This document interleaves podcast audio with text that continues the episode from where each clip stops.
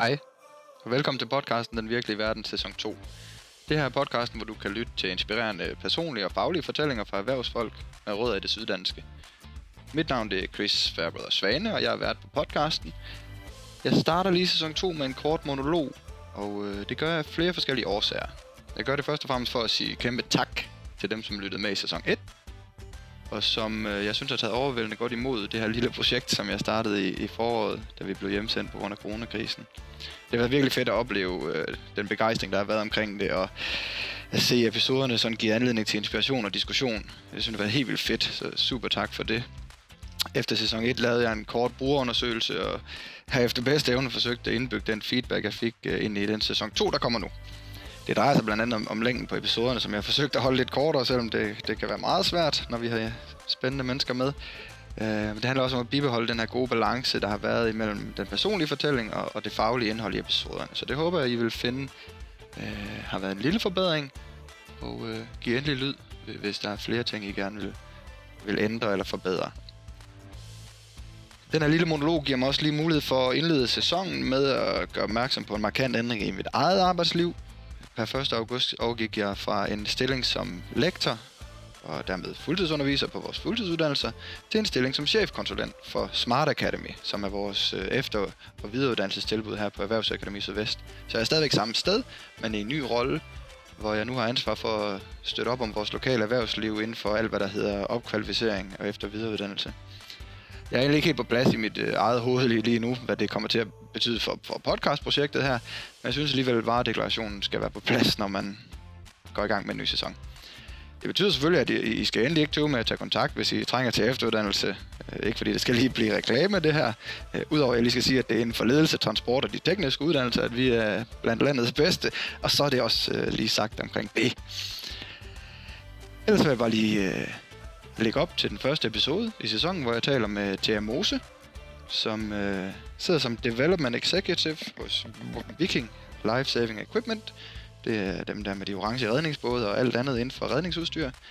Øh, Thea er den, der sidder og udvikler og holder styr på en bred vifte af projekter, øh, som alle sammen er med til at udvikle Vikings forretningsmodel. Jeg synes selv, det er et super spændende episode, og er helt glad for at starte sæsonen med den. Og Thea er også bare en, en super talentfuld og inspirerende ung kvinde, og i øvrigt indført aspergenser, så der er plus på, på alle kontorer der. Så lyt endelig med. God fornøjelse. Velkommen til Den Virkelige Verden. Podcasten, hvor inspirerende lokale erhvervsfolk drikker kaffe med Chris og deler oplevelser fra deres aktuelle verden. Din vært er lektor Chris Fairbrother Svane. Hej Thea. Hej Chris. Tak fordi du gad at være med i uh, min podcast. Det var så lidt. Vi sidder her den 11. maj 2020 og uh, laver første episode af det, der bliver sæson 2. Uh, vi sidder forhåbentlig på bagkant af bølge 1 af pandemien. Uh, vi er stadigvæk på Zoom. Jeg kunne desværre ikke få Frederiksen, Mølbak og Brostrøm til at anerkende det her som kritisk aktivitet. Det, det er åbenbart ikke på niveau med Superliga-fodbold endnu, men uh, må ikke det, det bliver det efter sæson 2. Men det gør i hvert fald, at vi sidder og snakker lidt på afstand. Ja. Men, men tusind tak, fordi du vil være med. Du er, du er på barsel lige nu faktisk, til Det er rigtigt. Hvordan har det været at være på barsel, imens hele verden faldt sammen rundt om dig? Det har været øh, op og ned, vil jeg sige. Vi har en datter på tre, og jeg er nu en søn på fem måneder, og øh, en mand, der også har arbejdet hjemmefra. Så det har både været op og ned, vil jeg sige. Vi har haft de rigtig gode stunder, og så har der også været de stunder, hvor det har været rigtig vanskeligt, hvor man både skulle beskæftige og underholde og være sammen med en treårig, og så samtidig sikre, at øh, ham på fem måneder, han også fik sin lure af det. Men øh, jeg tænker, vi er kommet nogenlunde igennem det, og kan se tilbage på, på den tid hjemme øh, faktisk rigtig positivt. Har det været svært at være væk fra virksomheden, fra Viking, øh, i den her tid? Ja, Øhm, det synes jeg, det er jo øh, en mærkelig situation at, øhm, at have forladt sin arbejdsplads tilbage i november, øh, hvor man har vidst, hvad det var, for eksempel de projekter, jeg har arbejdet på, ligesom er gået i møde, og så at, øh, at vi er blevet ramt af corona her i, i starten af marts, så man ligesom har på en eller anden måde, øh, hvad kan man sige, gjort, at projektet er, er, er pauset, eller øh, hvert fald ikke øh, har haft den samme speed. Og samtidig kan man også mærke, at virksomheden generelt øh, har været udfordret på nogle forskellige områder, øh, på de forskellige segmenter. Øh, så det er øh, en, en speciel situation, lidt at stå på sidelinjen. Jeg er selvfølgelig fulgt med på vores indre side og har set de videoer, som vores øh, administrerende direktør har lagt op, øh, fordi vi er selvfølgelig globalt og øh, orienteret, kan man sige, og, og vi er påvirket på, på, på, på hele den internationale øh, bane. Så det er en speciel situation, øh, både at være hjemme, men også se lidt med på sidelinjen. Det kan jeg godt forstå. Jeg, jeg, jeg prøver at forsøge nogle gange efter bedste evne at, at se lidt positivt på den her situation. Øh, jeg tror, tror du, at der kommer nogle positive ting ud af det for Viking? Nogle nye projekter, som ikke ville være kommet, hvis det her ikke var sket? Øh, nu ved jeg godt, du ser det lidt fra sidelinjen i øjeblikket. Ja, øh, jeg er helt sikker på, at man i hvert fald har fundet ud af, at man kan arbejde anderledes. Jeg har selvfølgelig nogle check-ins med mine gode kollegaer i, øh, i afdelingen, og kan fornemme, at det her med for eksempel at kunne holde online kundemøder, at man ikke behøver at rejse øh, lange distancer for at deltage på kundemøder, at, at det kan godt lade sig gøre online. Øh, så der er helt sikkert noget med den her måde, vi arbejder på. Øh, og samtidig så tror jeg også, at man nu kan se, at, at der selvfølgelig er en nødvendighed for at, at kigge på omkostninger selvfølgelig. Øh, og man kan se, at, at det kan aflede nogle projekter.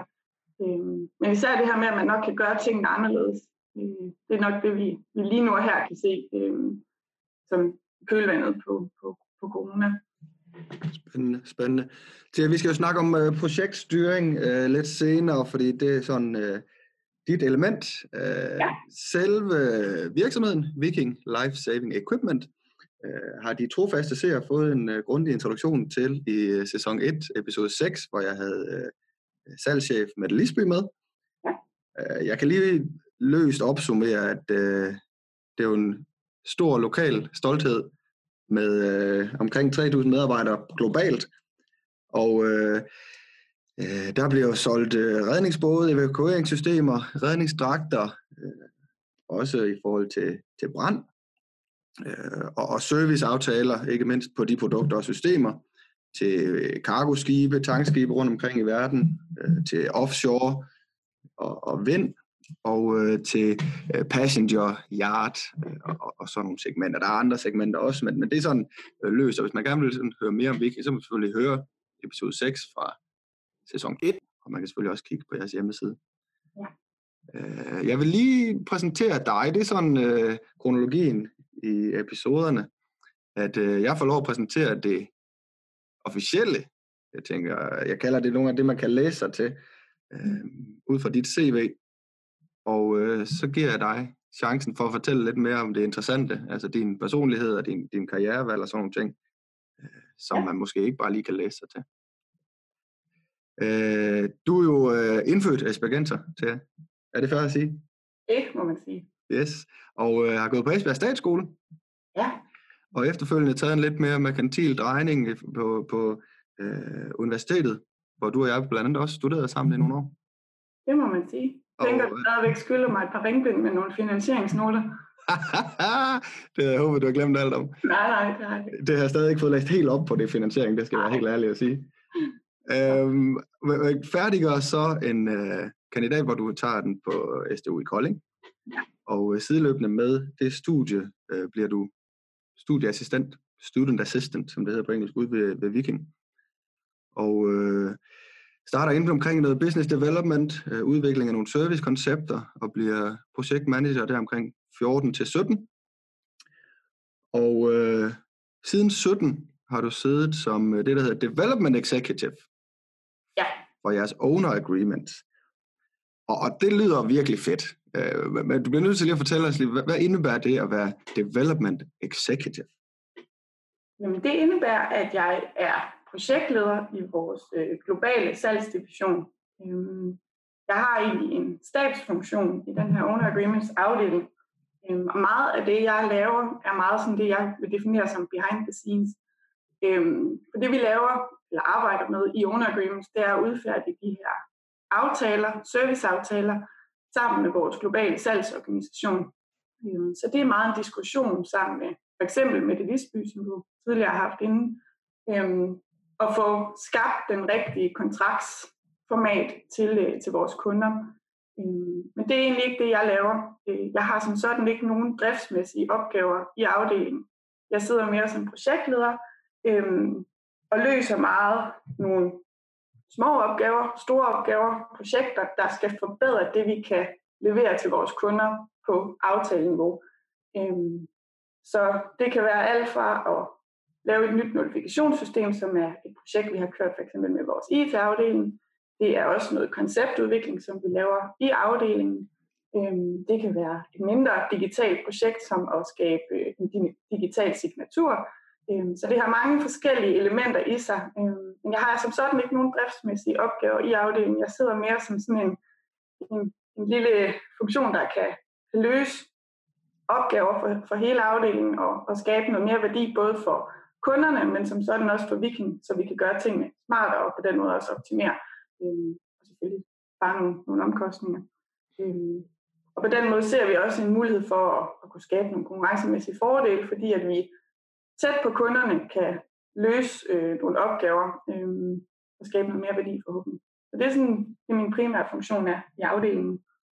Kan man sige til, at du øh, nogle gange fungerer som den, der ligesom holder samling på trådene på tværs af flere forskellige projekter, der kører på samme tid? Ja, øh, vi kører blandt andet også øh, en værdikæde øh, gruppe øh, på tværs af vores divisioner. Jeg sidder i vores salgsdivision, øh, men vi er meget afhængige af for eksempel vores øh, supply chain og vores serviceorganisation. Så for mig er det rigtig vigtigt at holde sammen på de tråde, der ligesom skal føde ind til, at vi kan levere på de her øh, serviceaftaler. Øh, så det er blandt andet også mit ansvar at køre den her store value chain. Øh, selvfølgelig sammen med en, en gruppe af, af vigtige mennesker fra Viking, som, som ligesom skal, skal køre den her øh, øh, værdikæde. Øh, så ja, det har du ret i. Du har også noget frivilligt arbejde for lige at runde dit øh, CV af til. Vil du fortælle lidt om det, og hvorfor, hvorfor du har involveret dig i det? Ja, jeg er bestyrelsesmedlem, kan man vel kalde det, i øh, vores funktionærforening, som er vores øh, medarbejderforening.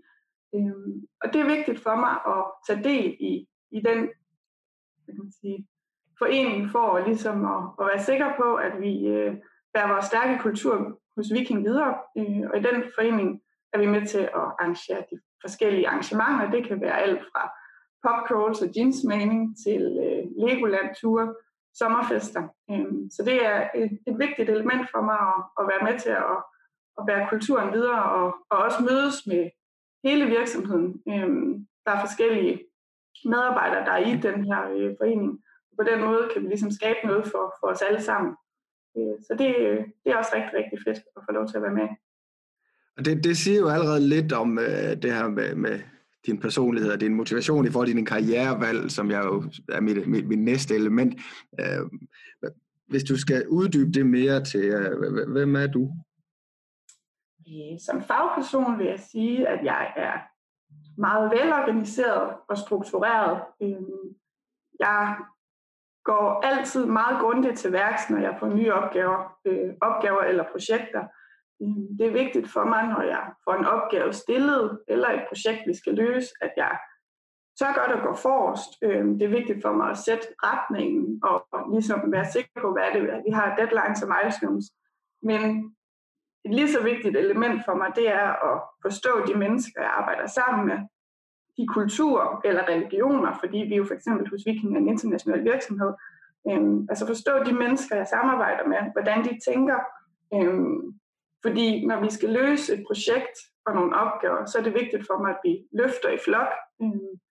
Som sådan er det ikke altid mig, der skal løse opgaverne, men mig, der i, i et projekt har ansvaret for, at vi løser opgaverne til de rette tidspunkter ja, inden for, for projektets rammer selvfølgelig. Og derfor er det vigtigt for mig at forstå, hvordan mennesker arbejder og tænker.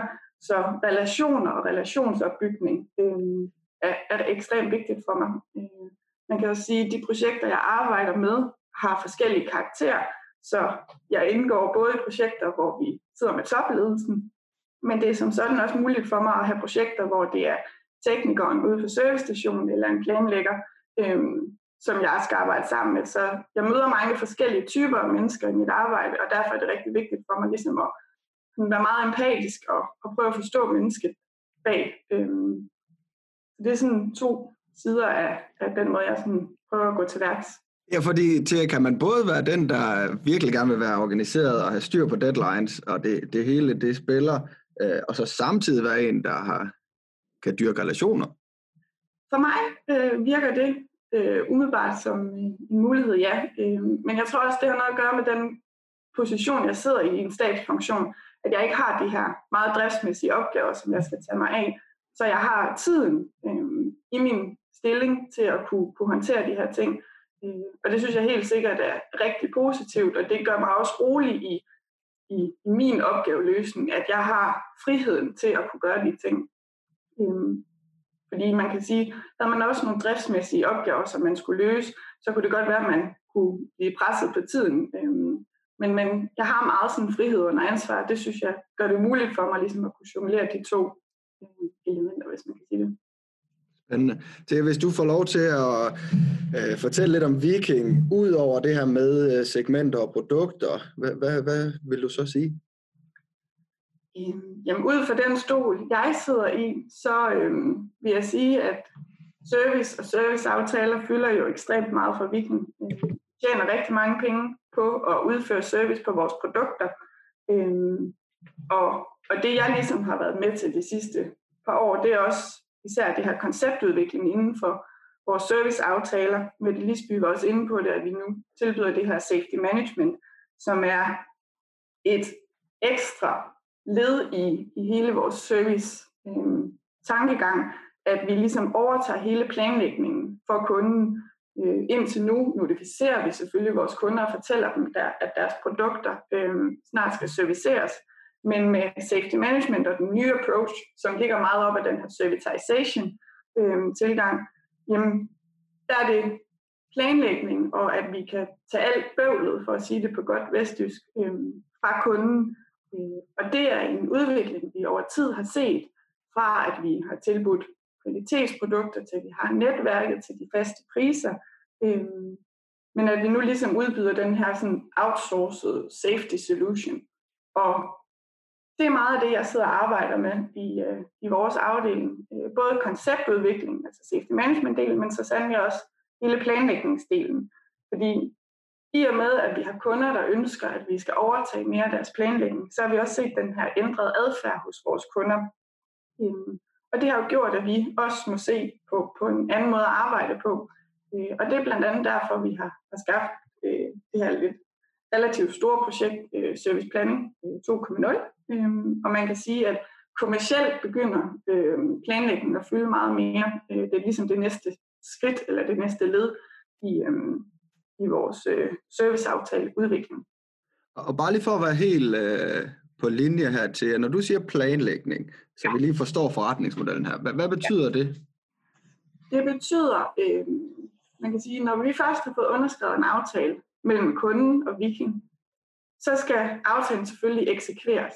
Men for, eller fra at vores redningsflåder, eller livbådene, eller brandudstyret skal serviceres, så skal der selvfølgelig planlægges, at flåderne enten skal komme på servicestationen og serviceres eller ombyttes, som er en del af det her exchange-program, vi har, eller vi skal have planlagt, at vi skal have nogle teknikere ombord.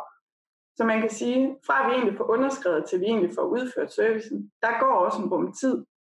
Og hele den sådan, maskine, der ligger bag at få det planlagt, den øh, har indtil nu måske ikke været så fremtidssikret, men vi kan bare fornemme på hele udviklingen af den maritime industri, at det bøvl, der er forbundet med at planlægge, det gider kunderne ikke rigtigt at bruge tid på. Øhm, så det er derfor, vi ligesom har begyndt at, at lægge det ekstra led øh, og fokusere på det. Øhm, indtil nu har vi rigtig mange planlæggere siddende på vores øh, globale salgskontor eller servicestation og, og koordinere det her ud mod vores kunder. Men vi har også erfaret, at, at det kan nok gøres en lille smule smartere øhm, at gøre det her planlægning, for det fylder rigtig meget. ja. Hvor det er jo, altså, det her med at være gået fra at sælge et kvalitetsprodukt til at, at sælge øh, et større service management øh, koncept, ja. må jo også have haft betydning for, for den måde, I har udviklet og styret projekter, tænker jeg. Og øh, det jeg godt kunne tænke mig at tale om øh, med dig, det er først og fremmest måske det enkelte projekt, hvordan man ja. håndterer det, og så måske efterfølgende, hvordan man kan håndtere et, et program eller en, øh, en samling af flere projekter under, under samme tag. Øh, først og fremmest et projekt hos Viking, hvordan øh, starter det, havde sagt, hvordan går det fra idé til, til projekt? Det er meget forskelligt, og det er der faktisk ikke noget entydigt svar på. Øhm, vi har projektledere siddende forskellige steder i vores organisation, både i vores øh, hvad kan man sige, headquarter-funktion corporate, men også i vores tekniske funktioner i altså supply chain og i IT. Øh, og så har vi en projektleder som mig siddende i vores øh, globale salgsorganisation, og projekterne opstår på forskellige vis. Det kan være som en del af et omkostningsfokus, som vi har frem mod vores forretningsplan, øh, 2025 for eksempel. Men det kan også være som et led i, for eksempel, at vi ser nogle ændrede behov hos vores kunder, som, som er den del, jeg sidder i. Øh, Viking har øh, en en uddannelse inden for projekter, så både projektledere og projektdeltagere kan deltage på de her, øh, eller være en del af, af de her projektuddannelser, øh, så vi kan blive skolet til at udføre projekter. Så vi har forskellige projektdokumenter, der selvfølgelig skal øh, anvendes, når vi kører projekter, lige fra et project brief til en projektplan til forskellige måder at styre økonomien på. Så vi har nogle relativt faste rammer, som vi skal indordne os efter. Øhm, men vi kan både køre meget stringente projekter, som skal følge en projektplan, men vi kan også køre de mere agile projekter. Det er meget alt efter, hvor hvad kan man sige, øhm, opgaven bliver dikteret fra. Øhm, vi har blandt andet i vores afdeling en lille udviklingsgruppe, hvor vi sidder med ledelsen og diskuterer udviklingen af vores servicekoncepter. Og der kan både opstå opgaver og mindre projekter, og det er ikke altid, at vi der er nødvendigt, at vi følger en projektplan, men mere, at vi, vi løser opgaverne og, og kommer tilbage med noget ny viden, efter vi har lavet nogle analyser. Men så kan der også blive skabt nogle større projekter, øh, som selvfølgelig skal følge vores øh, dokumenter, og, og, og som også bliver en del af en styregruppe, hvor vi skal rapportere ind, øh, hvad der ligesom bliver skabt i projektet. Så det er lidt forskelligt, vil jeg sige. Og hvordan, altså, øh, det overordnede her, hvordan sørger man for at, at vælge eller starte de rigtige projekter? Altså, det, det må være en stor udfordring.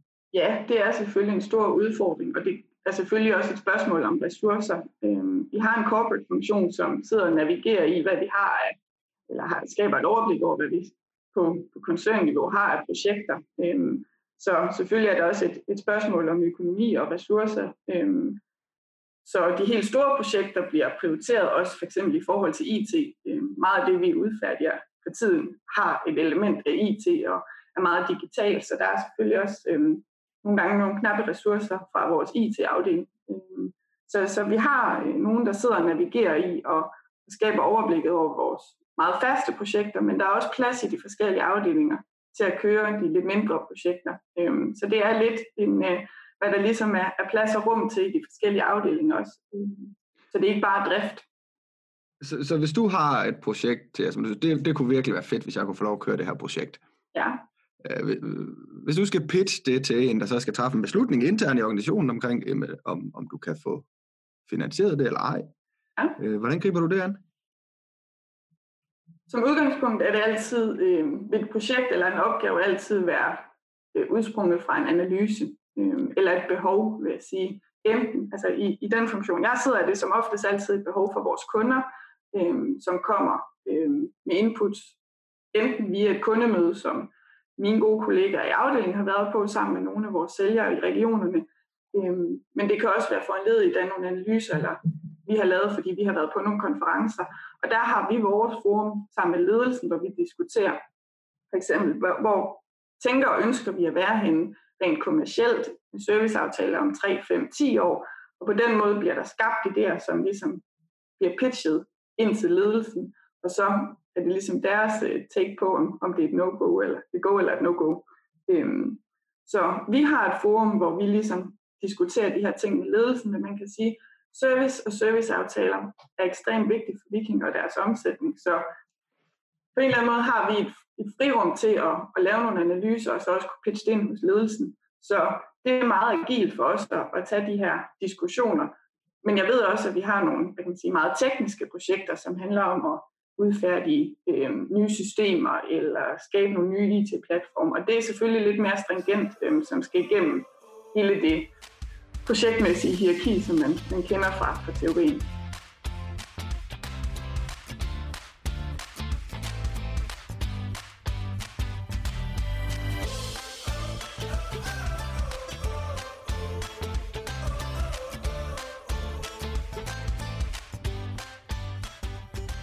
Jeg kan godt lide, nogle gange lige at sætte tingene lidt på spidsen til jer. Ja. Og øh, i dine øjne, hvad, hvad er nemmest at pitch for øh, en beslutningstager? Øh, er det, at man har en færdig og pakket projektplan, det skal køre sådan og sådan, øh, der ligger et gantkort hele målvidden, eller er det den gode idé?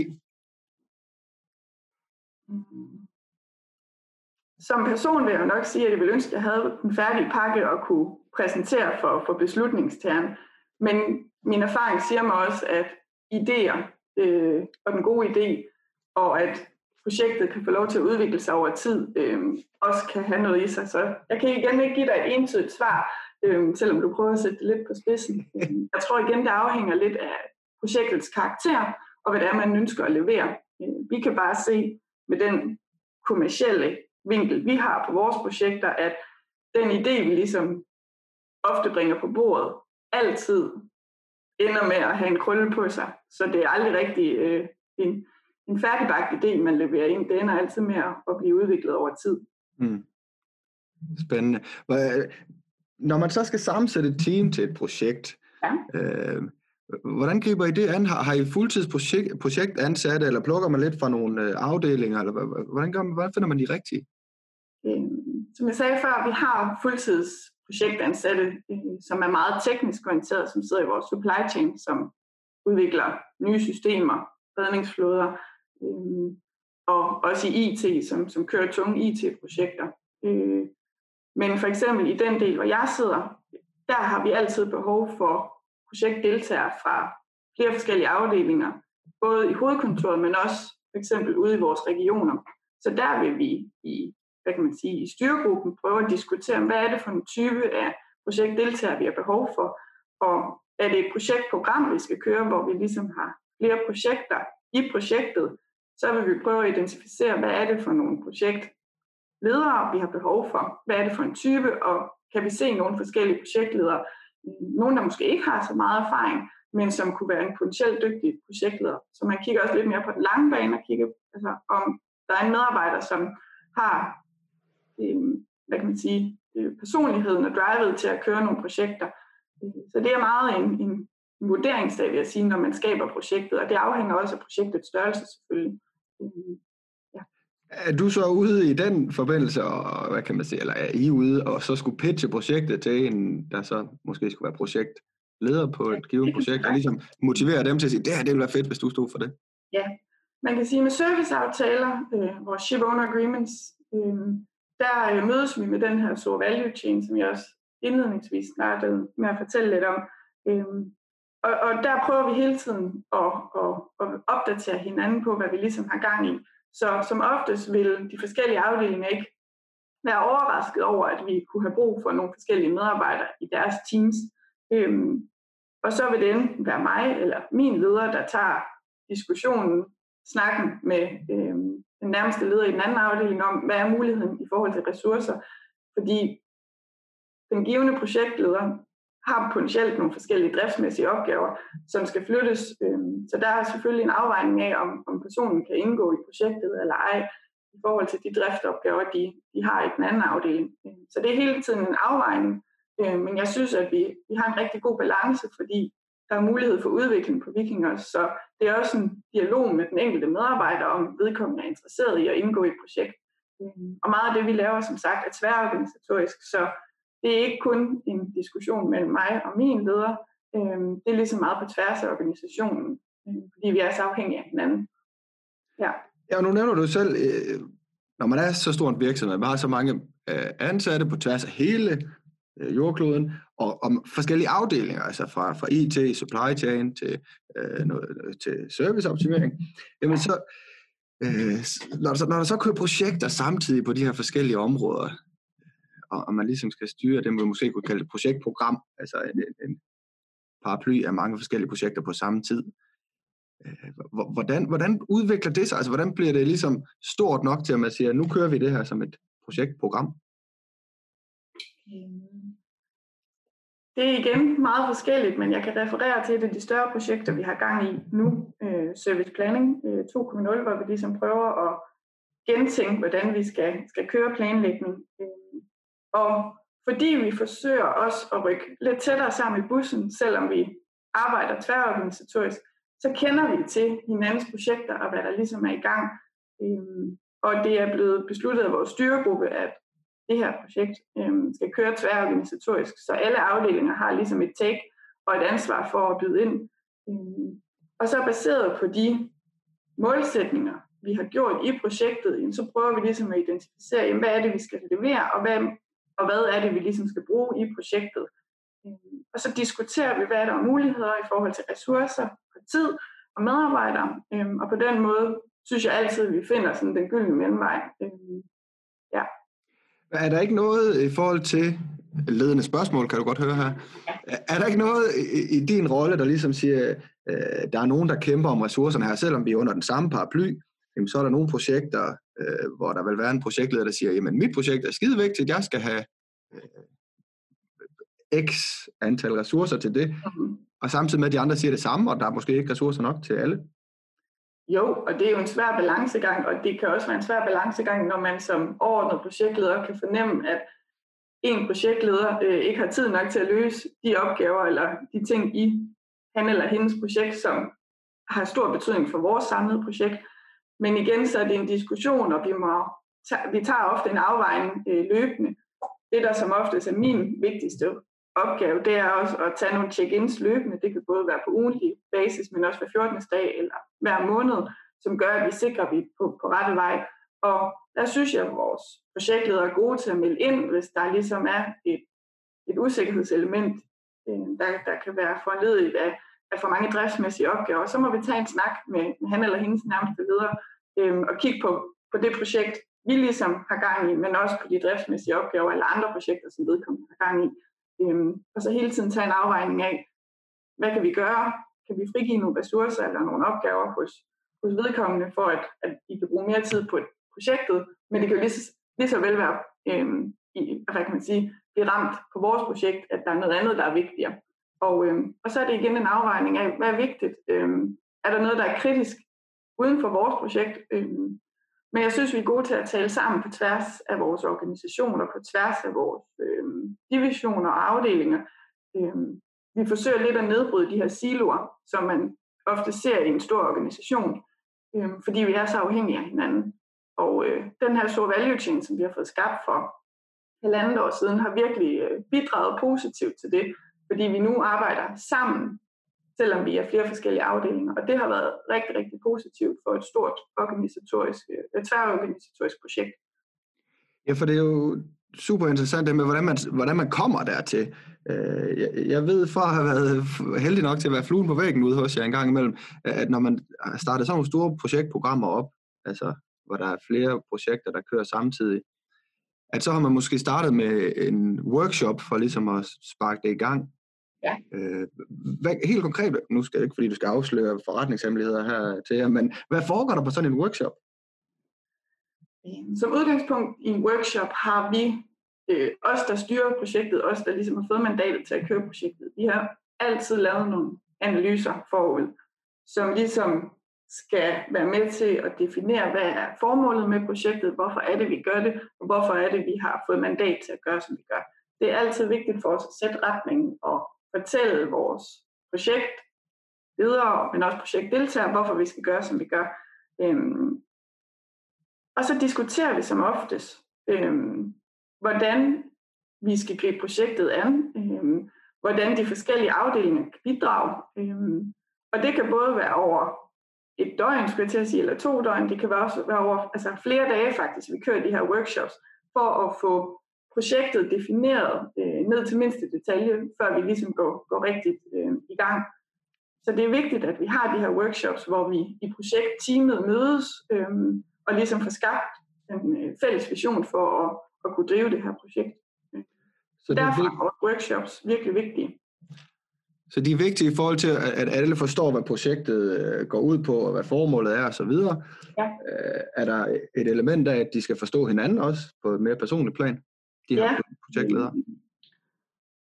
I og med, at vi over de sidste år, over halvandet år, øh, er begyndt at arbejde mere tværorganisatorisk i vores projekter, så er vi også begyndt at kende hinanden bedre, lære hinanden bedre at kende på tværs af vores afdelinger og vores divisioner, men på en eller anden måde ved, at man mødes i en workshop, og man ligesom sætter teamet på workshoppen, og man sætter formålet og, og, og retning, så har det en eller anden form for, for, for fællesskabsfølelse, når man mødes i sådan en workshop og siger, nu er det os, der er teamet omkring det her projekt, og nu er det os, der skal løbe med det. Øhm, så på den måde rykker man igen lidt, lidt tættere sammen i bussen, øhm, og, og så arbejder man mere som en matrixorganisation. Øhm, og det fungerer rigtig godt, at man ligesom har et afsæt i en workshop.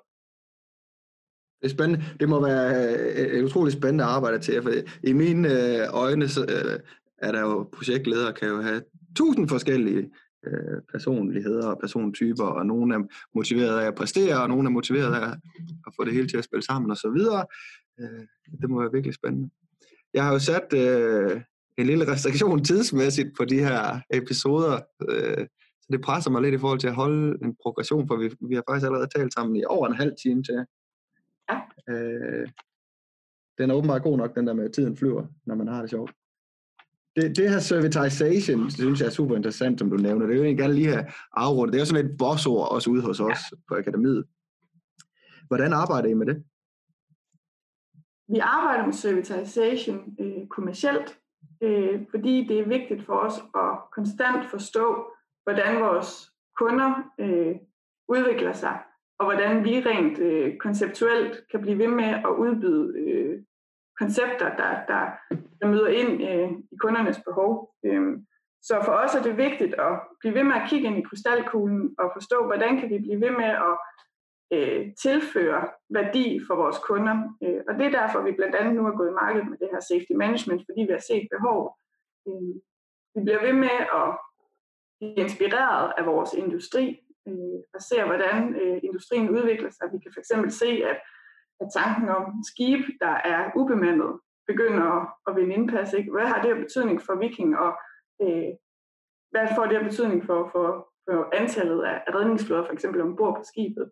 Øh, så det, vi bliver ved med at, at kigge ind øh, i, i vores industri, og hvad der ligesom har af, af udviklingstrends, og på den måde forsøger vi konstant at udvikle vores øh, koncepter derefter. Øh, vi deltager på kundemøder og forsøger at være i tæt samarbejde med vores sælgere. Øh, ja. Og, og hvis vi så skal binde sådan en uh, super smuk hale på det her, øh, nu kigger du selv i krystalkuglen i forhold til servitization. Uh, I forhold til projektstyring, hvad, hvad, hvad ser du? Det er, sådan, det er jo nok den digitale udvikling, eller, eller hvad? Hvad sker der i de næste 10 år inden for projektstyring? Jeg tænker, at inden for projektstyring konkret, at i hvert fald på Viking vil mange af vores projekter have et digitalt islet. Øh, det kan man bare se, hvis vi kigger lidt tilbage med de ting, vi har implementeret øh, bare inden for de sidste to-tre år, hvor det er et, vi arbejder meget mere digitalt. Vi har vores kontrakter liggende digitalt. Vi har information vedrørende vores, vedrørende vores kunder liggende digitalt. Øh, så man kan sige, at alle ender mellem vores kunders informationer og vores kontrakter og så ud til planlægning, det har et digitalt islet. Så for os handler det om at have de rigtige platforme til at for eksempel at binde alt det her sammen. Så uden tvivl har, har de, de kommende projekter et stort element af, af, af, af digitalt, vil jeg kalde det. Øhm, ja. Bliver, det nemmere, bliver det nemmere for dig, tror du? Og, øh, du nævnte tidligere det her med, at du godt kan lide, at der er styr på deadlines og det organisatoriske, øh, eller sådan det øh, administrative. Bliver det nemmere for dig som projektleder? Mm, det synes jeg er lidt et, et svært spørgsmål. Øhm, øh, jeg tænker, at det som sådan ikke bliver nemmere, men vi får et, øh, et større behov for at have noget ekstremt god software, der kan spille sammen øh, på tværs af tidszoner og landegrænser, skulle jeg til at sige, og at, at alle kan navigere i, i nogle forskellige softwareprogrammer. Øh, vi bliver meget, meget afhængige af vores IT, og at vores IT har stærke kompetencer inden for systemudvikling. For eksempel, at vi kan kode selv øh, og sådan nogle ting. Så vi, vi får nogle forskellige, eller nogle nye, øh, nye behovskaber, og selvfølgelig også øh, nye måder at skulle tænke projektledelse på. Øh, så, så jeg ved ikke som sådan, om det bliver nemmere. Mm. Spændende. Til jeg må bare sige, at øh, jeg er dybt imponeret over din øh, udvikling, siden vi studerede sammen, og øh, den her profil med både at have styr på alt det øh, administrative og på deadlines, og være den, der kan øh, indgå i relationer med mennesket. er helt vildt spændende, og det synes jeg også er et perspektiv for de studerende, at jamen, man, man skal kunne rumme mange ting for at være i en position, som du er i. Men ja. hvis, man, hvis man gerne vil gøre sig klar, altså hvis man tænker det her med projektledelse, eller bare projektarbejde generelt, øh, er helt vildt spændende. Hvad, hvad kan man gøre, når man er under uddannelse, for ligesom at dygtiggøre sig, eller få erfaring? Eller? Jeg tror, det er ekstremt vigtigt, at man som studerende får sig et, øh, et studiejob, som kan være relevant. Øh, jeg startede for eksempel i vores marketingsafdeling på Viking, øh, da jeg startede på min kendt mærke, og det er egentlig ikke fordi, jeg er en marketingspige, som jeg kalder det, men det jeg var god til dengang, og som stadigvæk er noget, jeg rigtig godt kan lide, det er at koordinere og have mange bolde i luften. Øhm, og det så jeg øhm, en mulighed i, og, og det har egentlig sådan skabt min selvfølgelig vej ind på Viking. Øh, så et studiejob, der kan være relevant, øh, hvor man kan få lov til at løfte nogle opgaver, og egentlig bare sådan få lov til at snuse ind i en virksomhed. Det gør ikke noget, at det er en mindre virksomhed, men at man kan få lov til at løfte nogle opgaver øh, og deltage i nogle projekter. Det, øh, det, det er en god start, synes jeg. Øh, og så er det også vigtigt, at man er åben omkring det over for sin nærmeste leder, hvad man selvfølgelig godt kunne tænke sig. Men som min far altid har sagt, man skal altid tage noget af sig selv, øh, og det er nok en af de opgaver, eller det mantra, jeg sådan har taget med mig. Altid tage noget af sig selv, og, og godt ture og sige, det kan jeg godt lige løse, eller fordi på den måde viser man også, at man er positivt engageret for at ikke løse noget, man ikke er for fin til. Øh, ja. Mm. Så, så snude lidt frem, og så øh, være lidt fræk måske, og, og sige, det vil jeg godt. Fedt. I forhold til Viking, øh, til, nu repræsenterer jeg jo til dagligt øh, et erhvervsakademi. Er, er universitetsvejen den eneste vej til at komme til at arbejde ude af Viking? Absolut ikke. Vi har mange forskellige typer af medarbejdere, som startede på forskellige måder på Viking. Øh, vi har jo også vores trainee-forløb, som øh, er, er rigtig, rigtig gode, som er struktureret gennem vores HR-afdeling. Der er forskellige typer af trainee-forløb. Der er både salgs-trainees og all-round trainees, øh, hvor man kommer forskellige steder rundt i, i vores organisation. Der er mulighed for at blive udstationeret. Øhm, så universitetsvejen er slet ikke den eneste vej ind til Viking. Øhm, Fedt. Nej. Opfordring hermed givet videre til ja. øh, vores studenter, der lytter med. Øh, for alle mulige andre, der også lytter med, så kan man finde øh, sæson 2, når den er klar, på hjemmesiden, denvirkeligverden.dk. Man kan lytte med ved Google Podcast, Spotify og Apple Podcast.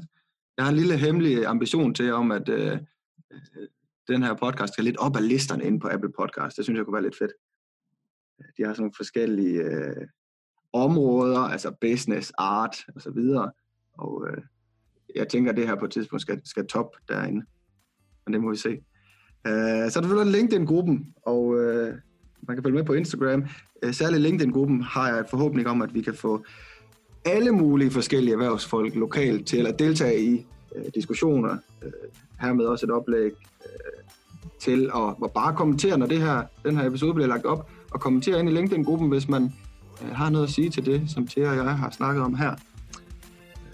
Jeg synes, der var rigtig mange interessante ting til, at det er super fedt at få en indsigt i en meget kompleks verden set udefra, øh, og, og hvad der ligesom skal til for at navigere i alt det der.